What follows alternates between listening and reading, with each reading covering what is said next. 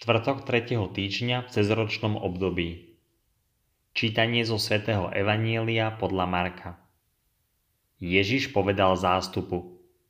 Varí je lampa na to, aby ju postavili pod mericu alebo pod posteľ, a nie na to, aby ju postavili na svietnik? Lebo nič nie je skryté, čo by sa nemalo vyjaviť, ani utajené, čo by sa nemalo dostať na verejnosť. Kto má uši na počúvanie, nech počúva. Ďalej im povedal, dávajte pozor na to, čo počúvate.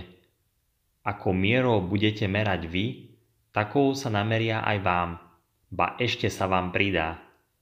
Lebo kto má, tomu sa pridá, a kto nemá, tomu sa vezme aj to, čo má. Dnes Ježiš hovorí o vnútornej energii Božieho slova, teda aj svojho vlastného, ako o svetle.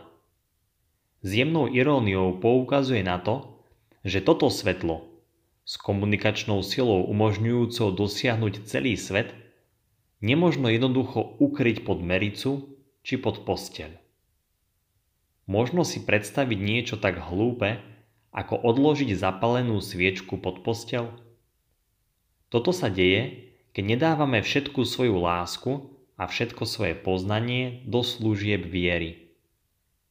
Aké je to neprirodzené, keď sa sebecky stiahujeme do seba a svoj život obmedzujeme na rozsah vlastných záujmov. To je život pod posteľou. Na druhej strane Evangelium je výbuchom vášnivej lásky, ktorá chce komunikovať, ktorá potrebuje hovoriť, a ktorá nesie so sebou požiadavku osobného rastu, vnútornej zrelosti a služby druhým. Svetý Augustín vraví, ak hovoríš stačí, si mŕtvy. A Jose Mária eskriva, Páne daj mi striedmosť a zdržanlivosť vo všetkom, okrem lásky. Kto má uši na počúvanie, nech počúva.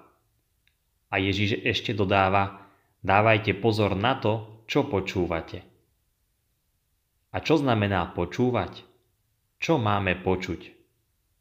To je veľká otázka, ktorú je potrebné si klásť. Ide o postoj úprimnosti voči Bohu. Čo odo mňa žiada, aby som robil? Prísť na to znamená počúvať. Byť pozorným na Božie znamenia, vstupovať do dialógu s ním a skoncovať s matematikou miery. Ako mierou budete merať vy, takou sa nameria aj vám, ba ešte sa vám pridá. Lebo kto má, tomu sa pridá, a kto nemá, tomu sa vezme aj to, čo má. A Božia odmena, nepredvídateľná a výnimočná, má podnecovať aj nás k štedrosti. Najlepší príklad, ako odpovedať na Božie volanie, nachádzame v Pane Márii. Priatelia, prajem vám požehnaný deň.